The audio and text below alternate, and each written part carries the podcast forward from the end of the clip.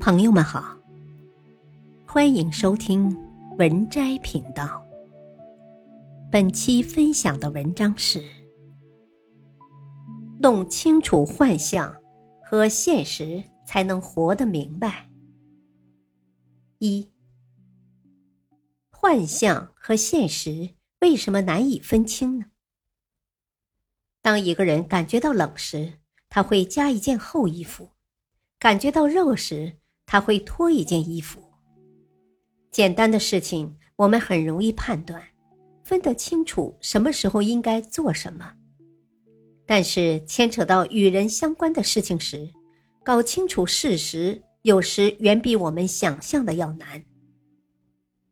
我们一生中不知道错怪过多少人，又不知道上过多少人的当。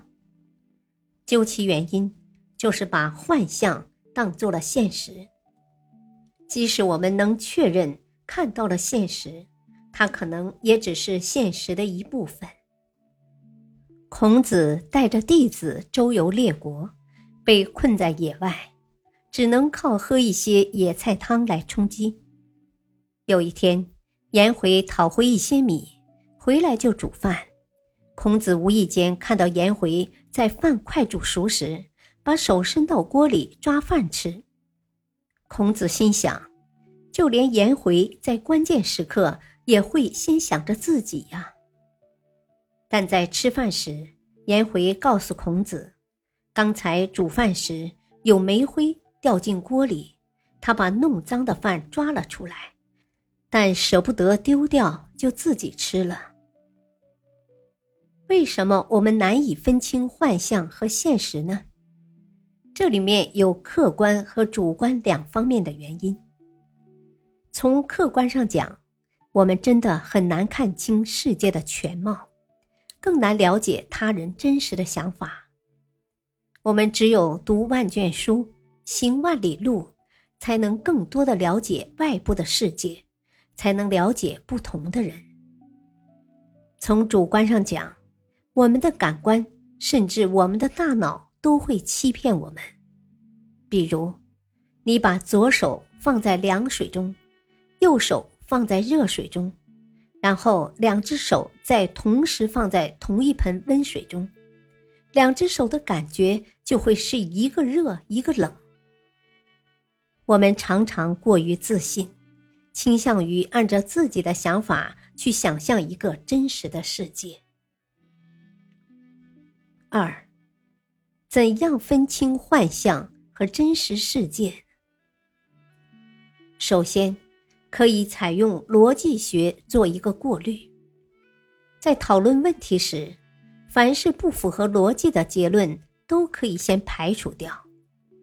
当然，在逻辑上能自洽的结论未必是对的，因为很多结论是从错误的前提下出发的，但是。通过逻辑能过滤掉绝大多数错误结论。其次，通过实验证实和证伪的方式来识别。比如，通过测量燃烧后的残留物的质量，证伪了燃素说的理论。拉瓦锡提出氧化说。最后，多渠道验证信息的准确性，比如。我们要考察一家上市公司是否在财报上造假，只看它的财报是不够的。如果能到几家具有代表性的门店去走走，或者对经常路过门店的行人做一些调查，这些额外的信息就能验证其财报的真假。我们个人要想避免被幻象欺骗，最重要的一点就是。不要过于以自我为中心。比如，很多年轻人相信虚构出的美好爱情，结果会上渣男或者渣女的当。还有一项调查显示，二零二一年将要毕业的大学生期望月薪能达到五万元，甚至有超过一半的人认为自己十年后年薪能过百万。人显然生活在自己虚构的幻象中。三，分清幻象和现实有什么用？